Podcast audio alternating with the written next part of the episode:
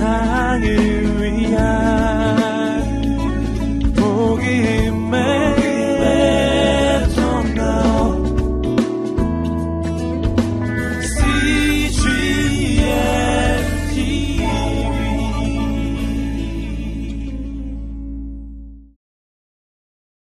이번 11월 달은 가을엔이라는 주제로 함께 저희가 예배를 드리고 있습니다. 둘째 주 제가 함께 나, 눌 말씀의 제목은 열매 맺게 하소서입니다. 어, 가을엔 열매 맺게 하소서. 어, 사랑 여러분, 여러분 요즘 여러분의 삶의 형편은 좀 어떠십니까? 주변 사람들과 좋은 관계를 맺고 또 행복하게 잘 보내고 계십니까? 어, 요즘 삶을 좀 보면 관계가 메말라가고 있는 삶이 돼가고 있는 것 같습니다. 어, 사람들과의 관계를 향상시키는 세 가지 좋은 방법이 있다. 전문가들이 이야기하는 세 가지 방법을 여러분에게 잠깐 소개해 드리고자 하는데 첫 번째, 주변 사람들과 좋은 관계를 맺는 방법. 첫 번째는 사람의 이름을 기억하는 것이라고 합니다. 상대방의 이름을 정확하게 기억해주면 그 둘 사이의 관계가 좋아진다라고 하는 사실이죠. 한층 더 깊어질 수 있다고 합니다. 사람의 이름을 정확히 기억하려고 노력해 보십시오. 어, 상대방의 이름을 실수해서 잘못 부르면 관계도 또 그만큼 빨리 깨지게 되죠. 사실 나이가 좀 들수록 사물의 이름을 기억한다는 것이 그렇게 쉬운 일은 아닌 것 같습니다. 어, 단어가 잘 생각이 나지 않아요. 예, 제가 좀 들은 얘기인데 어르신들 가운데 이제 나이가 좀 드시면은 자꾸 이제 기억이 자주 잘 나지 않으신다고 특별히 영어 같은 경우 좀 힘들다고 하시더라고요. 어, 뒤에 이제 차 트렁크 좀 열어라 라고 하셔야 되는데 드링크 좀 열어라 라고 하시는 경우도 있고 어, 콘플레이크 좀 줄까? 예, 생각이 잘 안 나셔서 포크레인 좀 줄까? 라고 하시는 경우도 있고 어, 아메리카노 한 잔 하러 가지 대신에 아프리카 한 잔 하러 가지 뭐 이런 경우가 있다고 합니다. 예, 그렇지만 노력하면 할 수 있어요. 예, 안 된다고 하지 말고 최선을 다해서 이름을 기억해 보려고 하십시오. 그리고 그 이름을 불러 주십시오. 어, 그러면 상대방이 내 삶 가운데 꽃이 되어 돌아오게 될 것입니다. 두 번째, 관계를 증진시킬 수 있는 좋은 방법은 아무리 작은 것이라도 주면 어, 선물하는 인생이 되면 관계가 좋아진다고 합니다. 꼭 선물이 아니더라도 작은 관심과 배려, 칭찬, 어, 이런 것들을 전달을 하게 되면 관계가 향상이 된다고 해요. 관심을 갖고 보려고 노력하면 보입니다. 아, 상대방의 변화가 보이기 시작해요. 작은 변화이지만 보여요. 예, 정말 신기해요. 관심을 갖고 상대방을 가, 어, 보면 다른 사람의 눈에 보이지 않는 것이 내 눈에는 보이게 됩니다. 그러면 그것을 언급하고 칭찬하면 돼요. 특별히 어, 싱글인 우리 형제님들은 이 부분에 있어서 굉장히 노력을 하셔야 된다고 저는 생각을 합니다. 자매님을 향해서 어 머리 스타일이 좀 바뀌었네 아니라고 해도 우기시면 돼요. 아니야. 어, 내 눈에는 바뀌어 보여.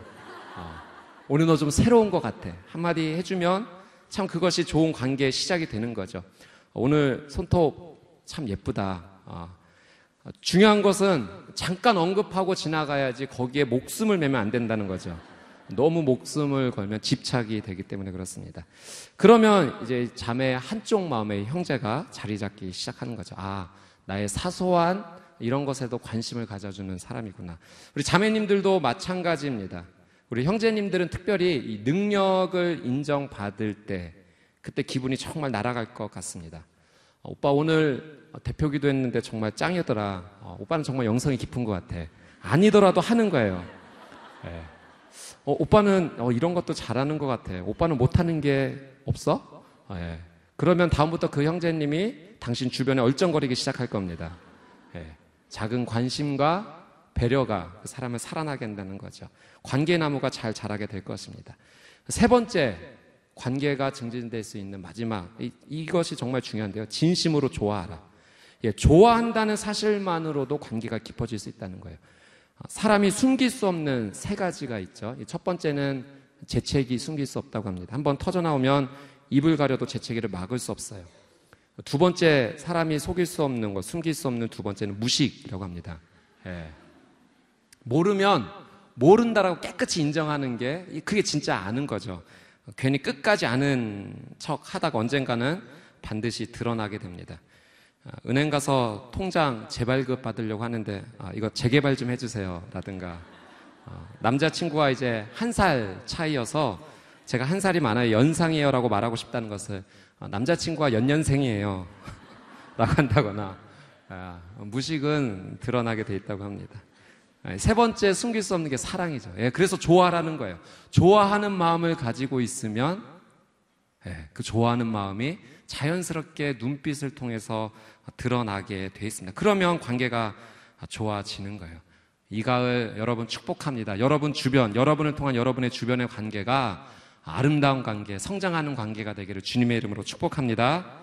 예, 오늘 말씀을 시작하면서 관계에 대한 이야기를 시작하는 것은 이 요한복음 15장 말씀이 이 15장의 본질이 관계에 대해서 예수님께서 말씀해 주시기 때문에 그렇습니다. 요한복음 15장은 저희가 잘 아는 포도나무 비유이죠. 그러나 이 포도나무 열매를 맺는 것 이전에 예수님께서는 우리의 삶의 관계에 대해서 말씀을 해주세요. 예수님과 하나님과의 관계에 대해서 말씀해 주시고 예수님과 우리의 관계에 대해서 말씀을 해 주세요. 그 관계를 통해서 진짜 하나님이 원하시는 열매를 맺을 수 있다라고 말씀해 주십니다. 우리 1절 말씀을 한번 같이 한번 읽어 보도록 할게요. 같이 한번 읽어 보겠습니다. 1절 말씀 시작.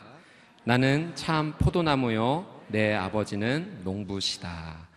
예, 1절은 예수님께서 하나님과의 관계를 말씀하고 계세요. 예수님과 하나님과의 관계가 어떤 관계인가? 나는 참 포도나무요 내 아버지는 농부시다. 어, 예수님과 하나님은 포도나무와 농부의 관계라는 거죠. 예, 농부는 포도나무를 사랑으로 돌봅니다. 그리고 포도나무는 그 모든 것을 농부를 신뢰하고 맡깁니다. 그러면 그 사랑과 신뢰의 관계 속에서 아름다운 열매가 열리게 되는 거죠. 예수님은 자신을 참 포도나무, 나는 참 포도나무다라고 말씀하고 계세요. 여러분, 이 말씀이 의미하는 바가 뭘까요? 참 포도나무다. 참이지 않은 포도나무도 있다는 거예요. 거짓인 포도나무도 있다라고 하는 사실입니다. 그러나 예수님은 내가 참이다. 내가 진리이다.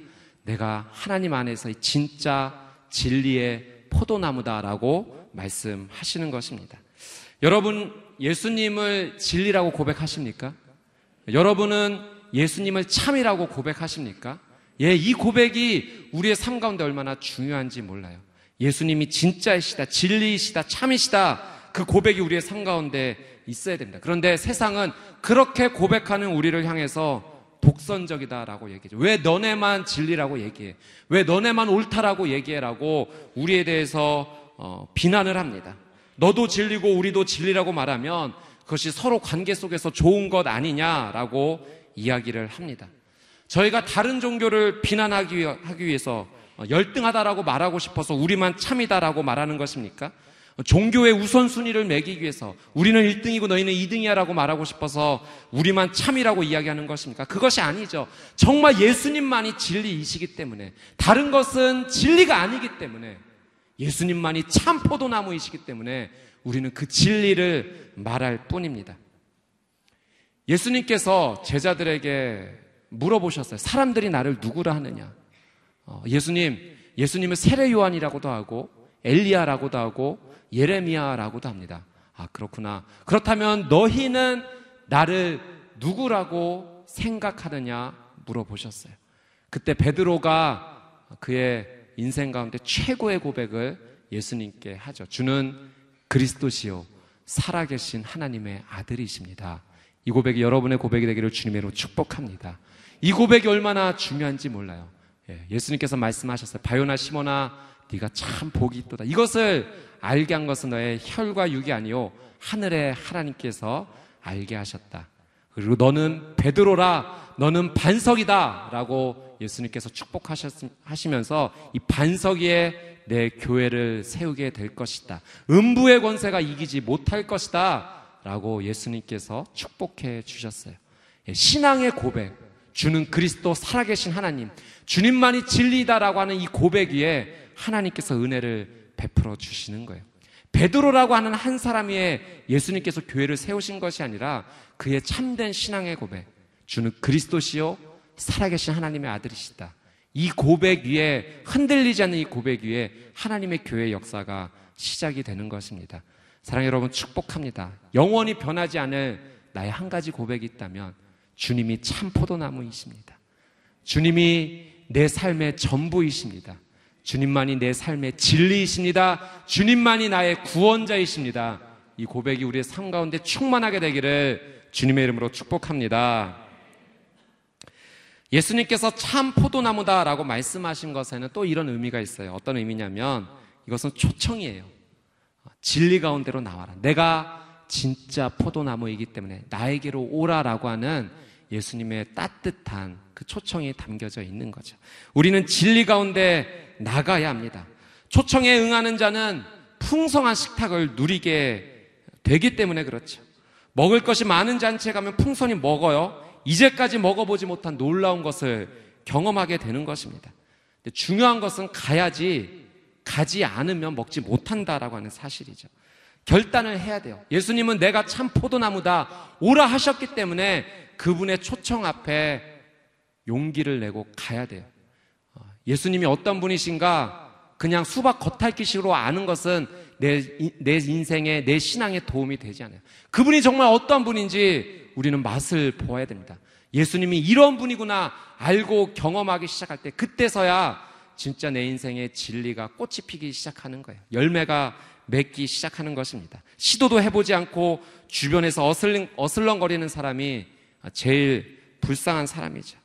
요한복음 7장에 예수님께서 말씀하셨어요. 누구든지 목마른 자는 내게로 와서 마셔라.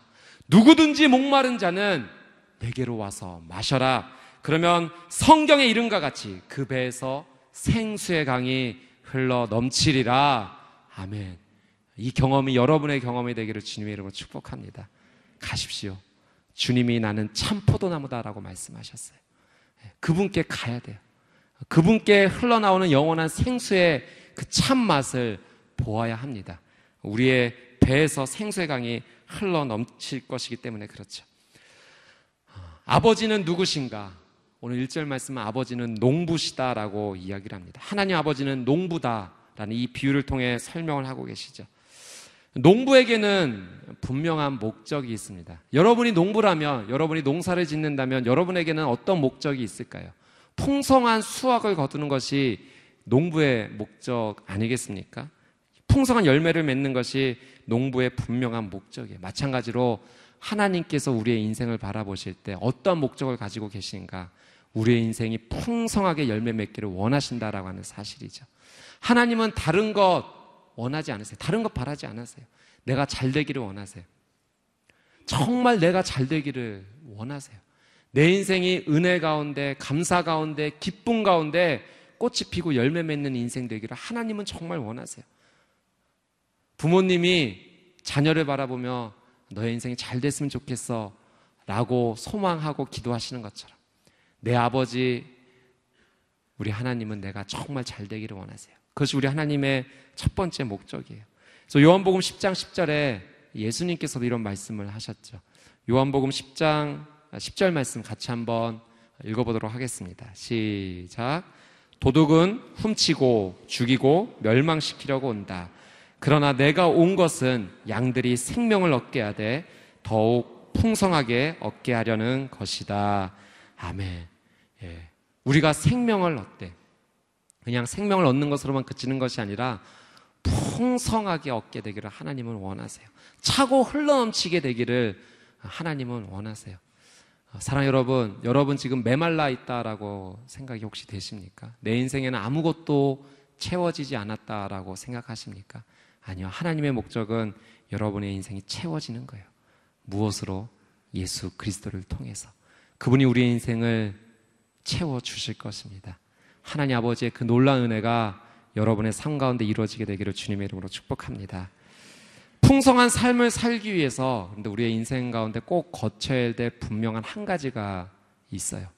어, 오늘 본문의 2절 말씀은 우리에게 이렇게 말씀해 주십니다. 2절 말씀을 한번 읽어보도록 하겠습니다.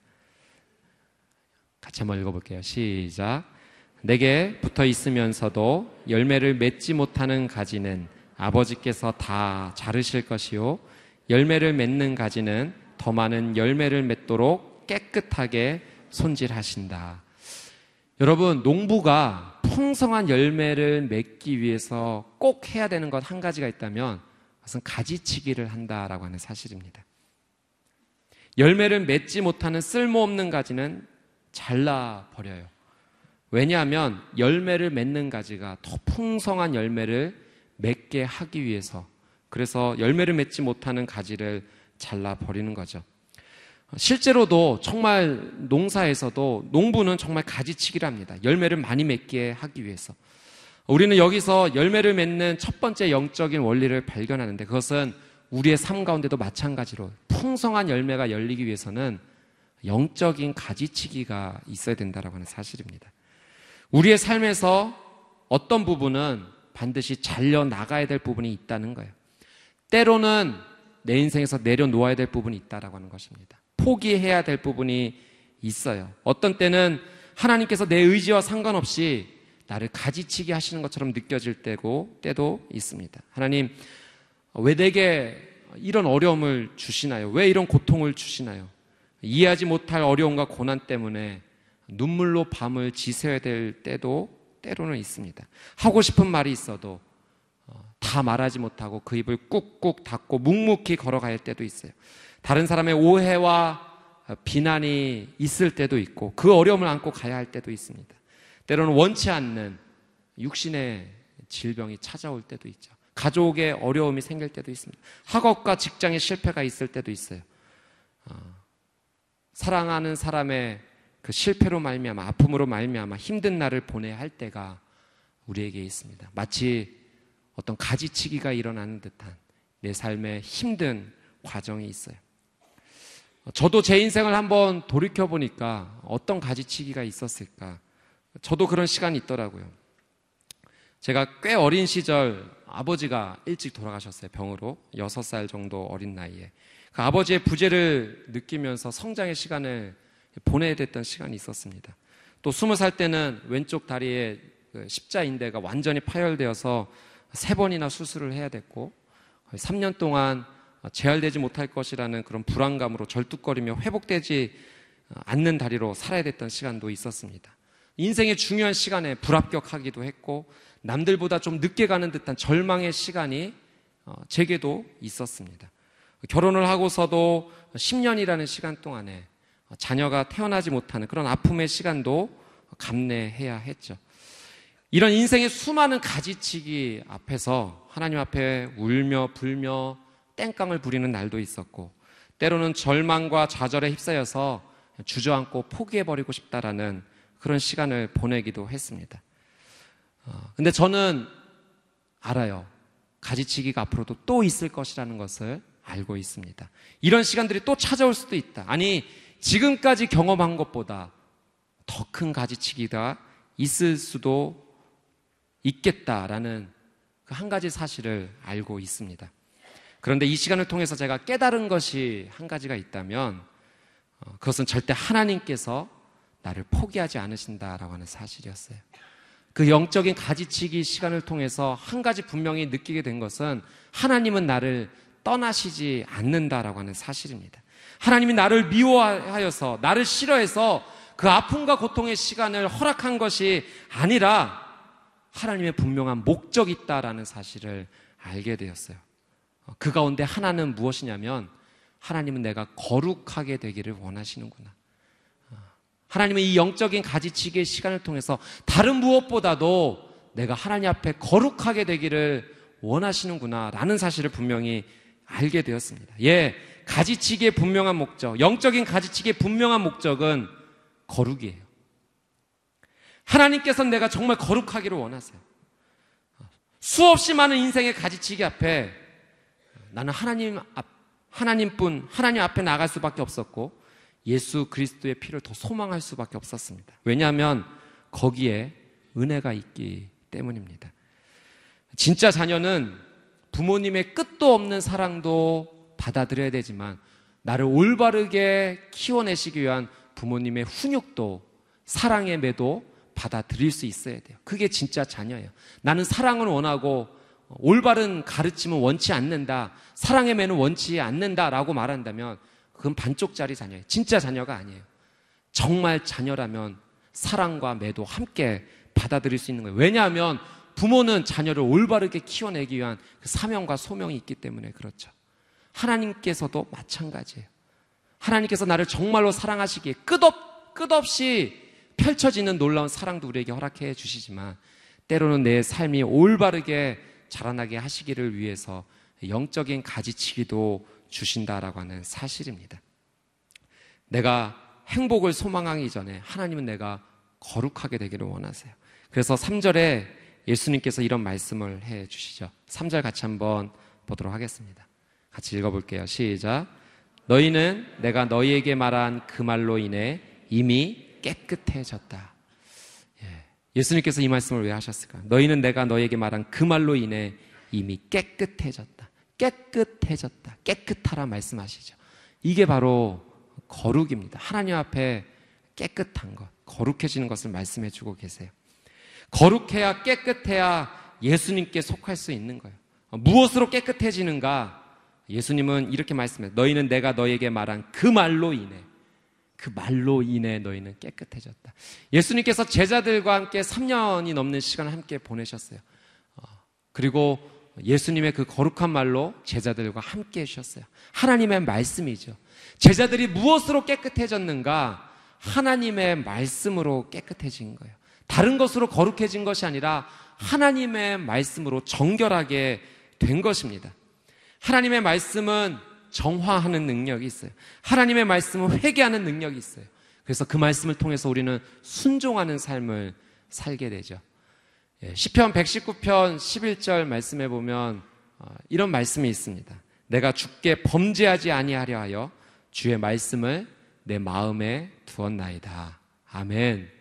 예, 내가 주께 범죄하지 아니하려 주의 말씀을 내 마음에 두었나이다. 하나님의 말씀이 내 삶 가운데 자리를 잡으면, 기준을 잡으면 내 삶이 죄를 범하지 않도록 살 수 있어요. 주의 거룩한 말씀이 나를 정결하게 해주기 때문에 그렇습니다. 열매 맺는 삶을 원하는가? 여러분 열매 맺기 원하십니까? 정말 원하세요? 여러분 그러면 거룩해지는 것이 먼저입니다. 하나님 앞에 깨끗해지는 것이 먼저예요. 그래야 그 다음 순서가 열매를 맺는 거죠. 그렇게 하기 위해서는 하나님의 말씀이 정말 우리에게 필요해요. 우리는 우리 안에 있는 말을 할 뿐이지 우리 밖에 있는 말을 하는 인생은 되지 못합니다. 예, 내 안에 어떤 언어가 쌓여져 있느냐에 따라서 내가 하는 말이 달라지는 거예요. 그래서 여러분 하나님의 말씀을 내 영혼과 삶 가운데 차곡차곡 채워 놔야 됩니다. 그래야 그 말을 할 수 있게 돼요. 그래서 큐티가 정말 중요한 거예요. 하나님의 말씀을 매일 아침 내가 아, 묵상하고 그 말씀을 묵상한 대로 살려고 노력하는 것은 하늘의 거룩한 언어를 내 영혼 가운데 채워놓는 시간이기 때문에 그렇습니다. 물론 하루 큐티했다고 해서 하나님의 말씀을 하루 봤다고 해서 갑자기 급격한 변화가 일어나지는 않아요. 그런데 정말 신기한 것은요. 정말 중요한 순간에 내가 올바른 결정이 필요할 때, 죄에서 피해야 되는 순간이 올 때 그 말씀이 내 영혼 가운데 살아 움직이기 시작해요. 그래서 내 영혼이 무엇을 선택해야 될지 결정해야 될지 분명하게 알려주십니다. 그때를 위해서 내 삶 가운데 내 영혼 가운데 하나님의 말씀을 채워놓는 시간이 있어야 되는 거예요. 사랑 여러분 축복합니다. 여러분의 삶이 다른 무엇보다도 하나님의 말씀으로 채워지는 거룩한 삶이 되시기를 주님의 이름으로 축복합니다. 예, 그 말씀이 나를 거룩하게 해요. 예수님과 함께 동행했던 제자들은 그래서 깨끗해진 거예요. 거룩해진 거예요. 이제 열매 맺을 준비가 되어 있는 것입니다. 사단은 우리의 영혼과 우리의 마음 가운데 늘 잘못된 생각을 뿌리고 도망갑니다. 그리고 속삭여요. 우리의 기준과 판단을 흐리게 만들어서 죄를 짓게끔 만드는 것이 사단의 목적이에요. 그 사단의 생각, 잘못된 마음, 그것이 뿌리를 내리고 우리의 열매를 맺도록 어, 자라나는 어, 잡초가 되기 이전에 뽑아내야 돼요.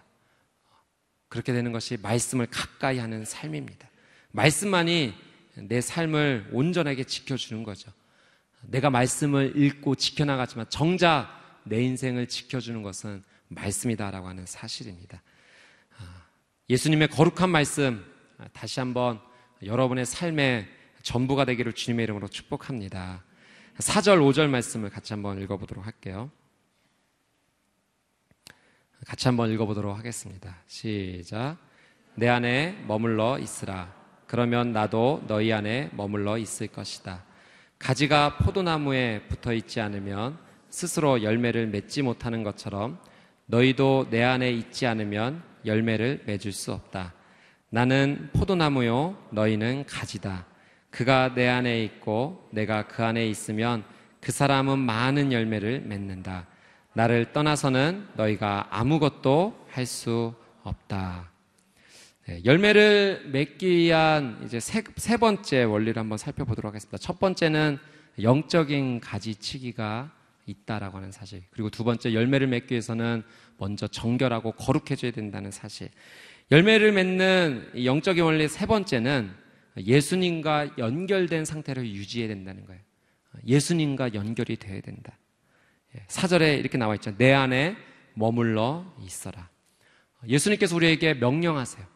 열매를 맺기 위해서는 내 안에 머물러 있어라. 그것이 우리에게 주시는 예수님의 말씀입니다.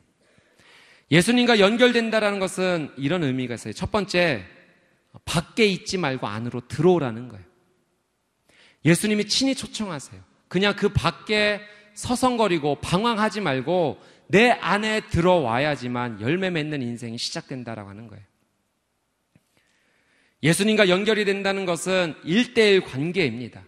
손님처럼 살아가지 말라는 거예요. 방관자가 되지 말라는 거예요. 신앙을 가지고 믿음 생활을 하면서 손님처럼 믿음 생활을 하거나 방관자처럼 지켜보는 인생을 살아서는 안 된다는 거예요. 적극적으로 예수님 안으로 들어가는 그 믿음이 있어야지만 그런 책임감과 적극성이 있어야지만 내 인생 가운데 드디어 열매가 열리기 시작한다라고 하는 사실입니다. 여러분, 믿음과 신앙은 누가 대신해 주는 것인가요? 예. 우리 어머니가 신앙생활을 잘하면 나도 믿음이 좋은가요? 내 남자친구, 여자친구가 교회 열심히 다니면 나도 좋은 크리스찬인가요? 나와 연관, 관련되어 있는 사람이 무언가 믿음 생활을 잘하고 말씀을 잘 지켜나가면 그게 내 것이 되는 건가요? 그렇지 않다는 거예요.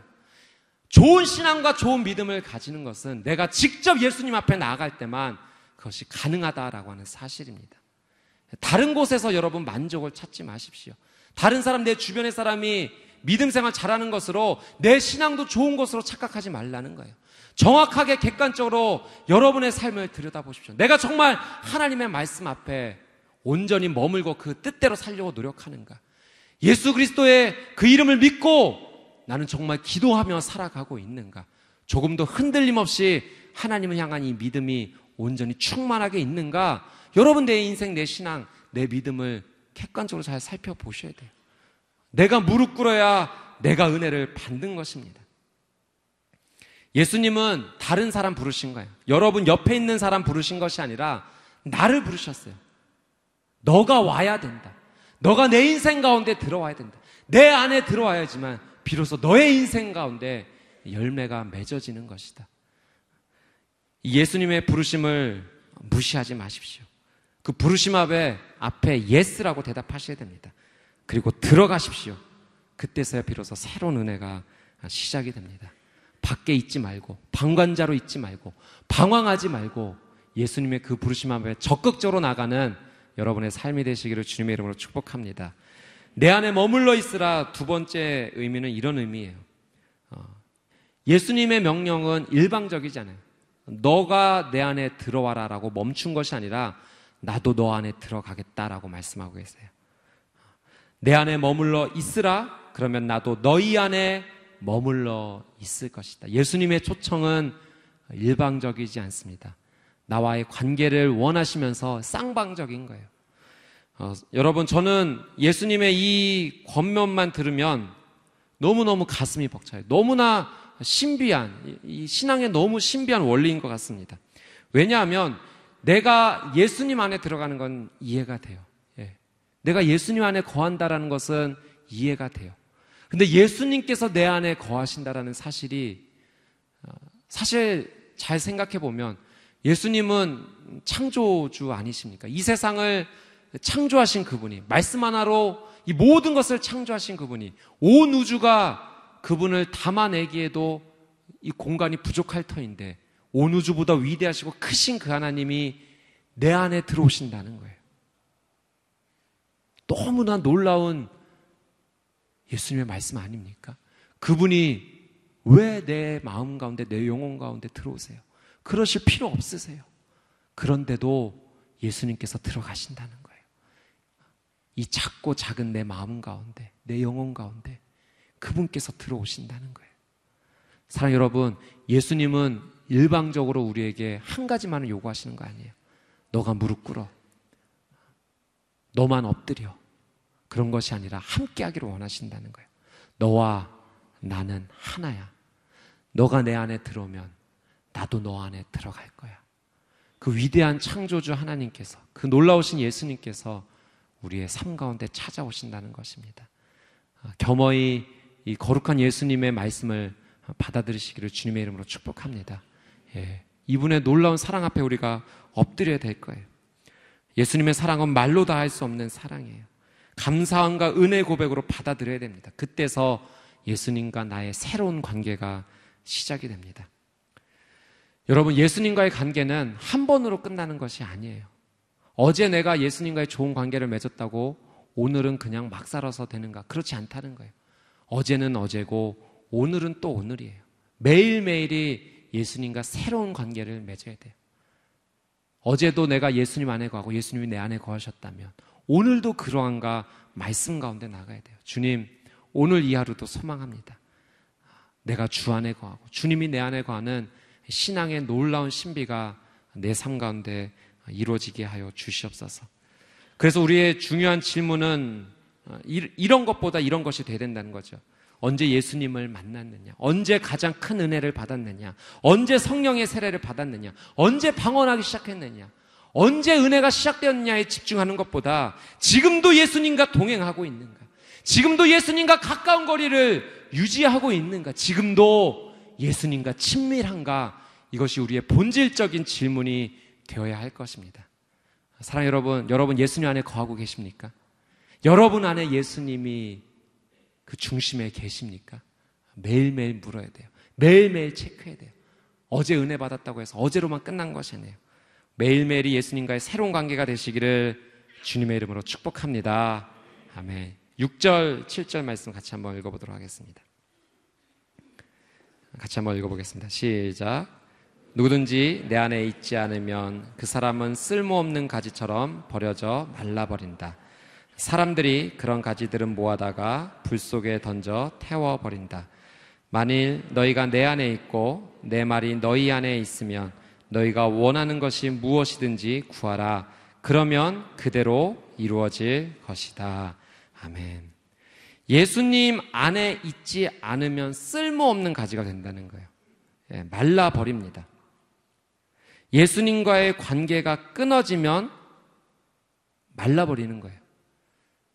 제가 예전에 이 말라버린다라에 대한 에피소드가 한 가지 있는데 예전에 차세대 이제 큐티 아이들 지도했을 때 있었던 일인데 그 아마 이사야서의 이집트에 대한 어, 하나님의 그 어, 멸망의 예언, 저주의 예언이 있었던 부분을 큐티하던 부분이었는데 너희들이 그토록 어, 의지하고 어, 사랑했던 그 나일강이 어, 말라버리게 될 것이다라는 예수님의 심판의 명령이었어요.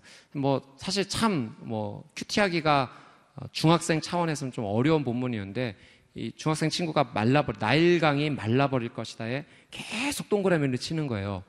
그래서 너 왜 이 말라버릴 것이다 도대체 어떤 하나님의 음성을 들었니? 그때 비로소 자신의 인생을 이렇게 어, 토로하기 시작하는데 어, 전사님 제가 지난 2주 동안 무려 10kg이 쪘습니다.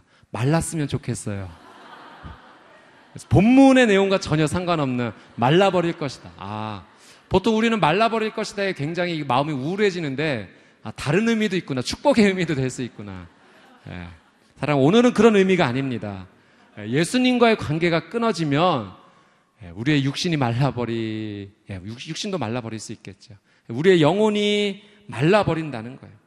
관계가 끊어지면 저절로 말라버리는 거예요. 노력하지 않아도 저절로 말라지게 돼 있어요. 예수님과의 관계가 끊어져 버리면. 말라버리면 뭐하다가 불에 던져 어, 살라 버린다라고 말씀하십니다. 왜? 죽었기 때문에. 예수님과의 관계가 끊어진 이상 더 이상 생명이 존재하지 않습니다. 포도나무 가지가 포도나무에서 떨어져 나오면 예, 살아있는 것처럼 보여도 그것은 이미 생명이 끝나버린 거예요. 여러분, 마른 인생이 되고 싶으십니까? 우리의 인생이 물된 동상 같은 인생이 되어야 되지 않겠습니까? 그 배에서 생수의 강이 끊임없이 흘러넘치는 그런 인생 되어야 되지 않겠습니까? 한 가지예요. 예수님 붙어 있어야 돼요.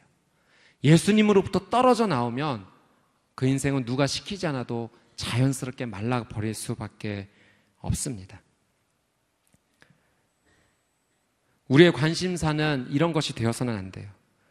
돈을 많이 벌어서 행복한가? 원하는 대학과 직장에 가서 기쁜가? 원하는 것을 소유하게 돼서 만족하는가? 예, 이것이 우리 인생의 주요 질문이 되어서는 안 됩니다. 그것은 부가적인 거예요. 2차적인 거예요. 내 인생의 가장 첫 번째 나와야 될 질문은 내가 예수 그리스도와 동행하고 있는가? 그리스도 안에 머물고 정말 예수님께 붙어 있는 인생인가?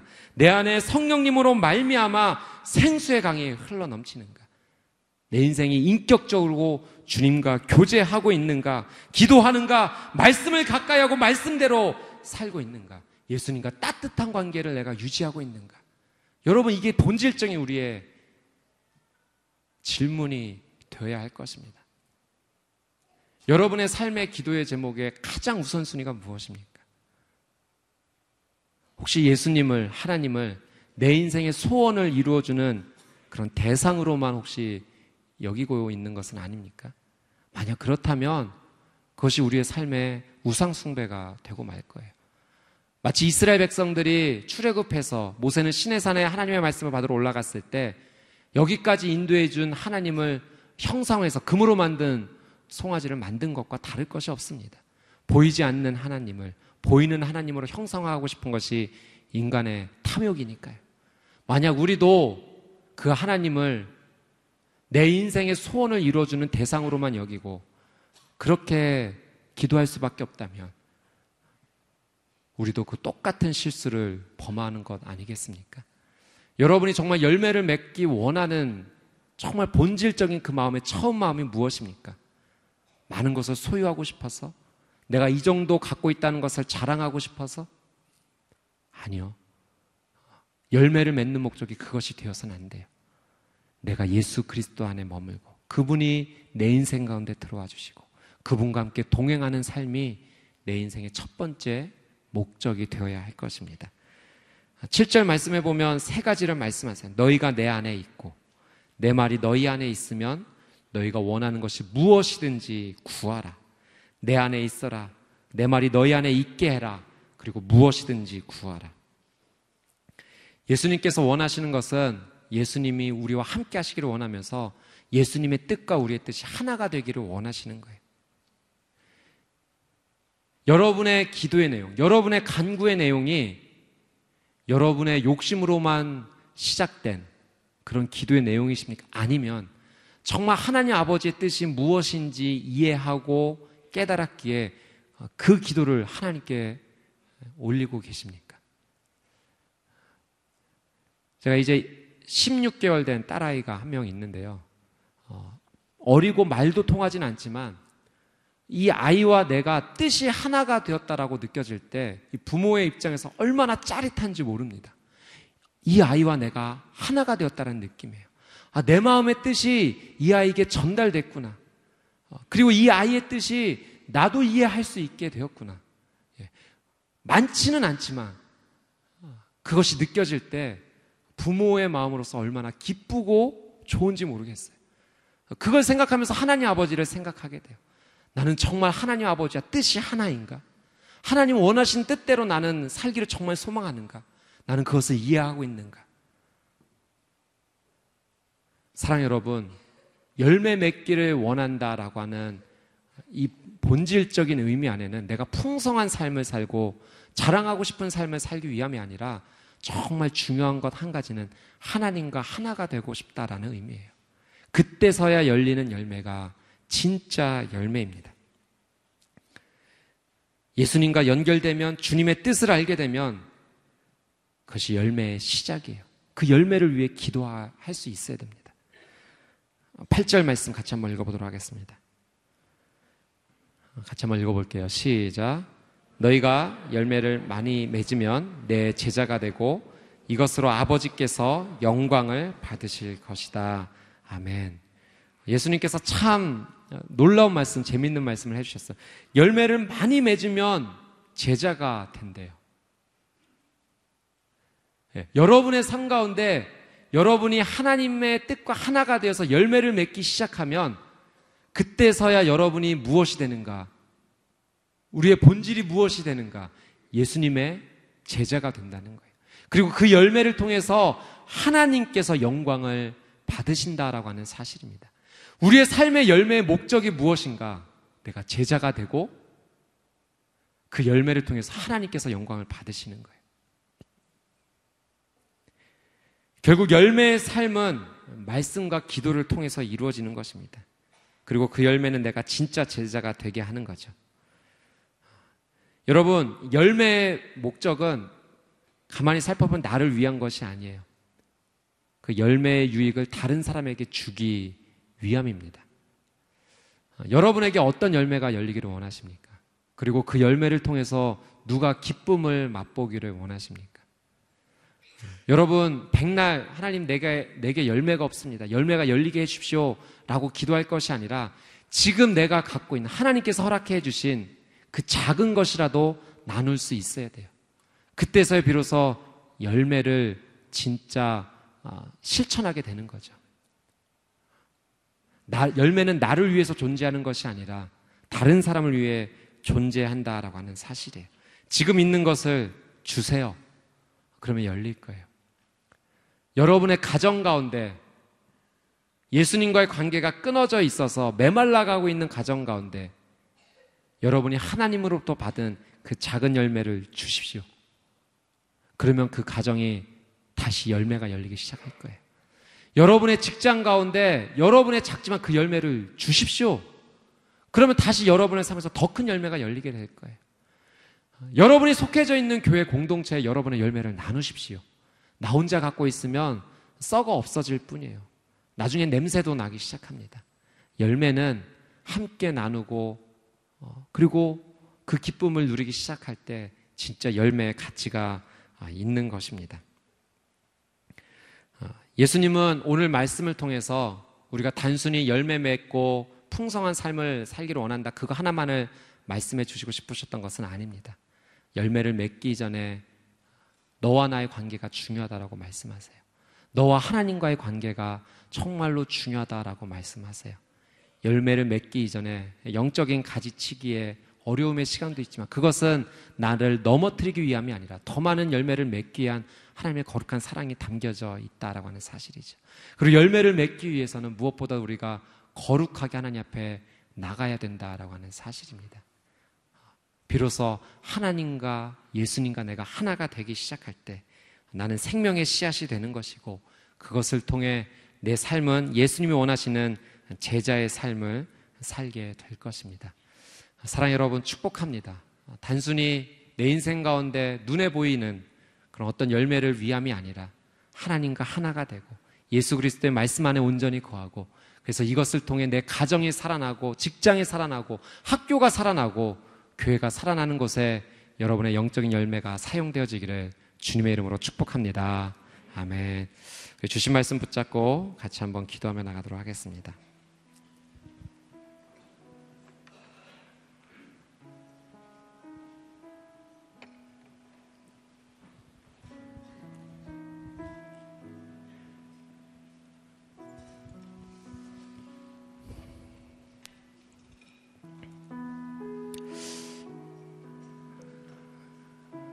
어, 사랑 여러분, 우리는 정말로 많은 열매를 소망했습니다. 열매가 열려야 된다. 열매가 열려야 된다. 풍성했으면 좋겠다. 가득했으면 좋겠다. 그런데 무엇 때문에 그 열매를 소망하신 것입니까? 부유해지기 위해서 다른 사람에게 보여주기 위해서? 어, 여러분 그 이전에 정말 예수님과의 관계가 회복되기를 위해서 정말 간절히 소망하며 나가셨습니까? 거룩한 열매를 맺는 삶 앞에서 오늘 예수님은 우리에게 분명하게 너와 나의 관계가 회복되어야 된다 라고 말씀하고 계세요. 너와 내가 하나가 되어야 된다. 너가 내 안에 들어와야 될 것이고 나는 너 안에 들어가게 될 것이다. 말씀하십니다.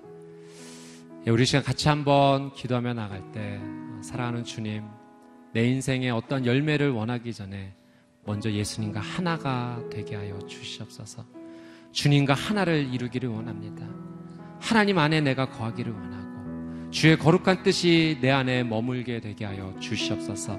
내 생각이 주님의 생각이 되게 하여 주시옵시고 주님의 생각이 내 생각이 되게 하여 주시옵소서.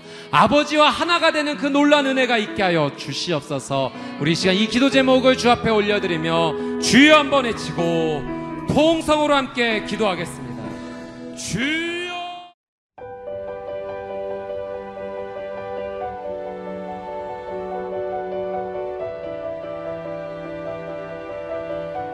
세상에는 수많은 교회들이 있지만 더 깊이 있는 말씀 강해를 찾기 위해 크기로만 교회를 선정하지 않습니다.